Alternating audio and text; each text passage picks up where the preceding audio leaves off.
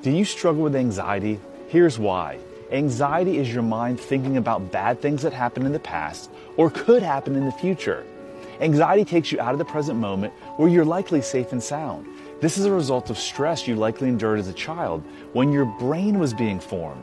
In order to reduce or eliminate anxiety, you have to go to the source of the pain. There was a moment in your young life that was the cause. You weren't born with anxiety.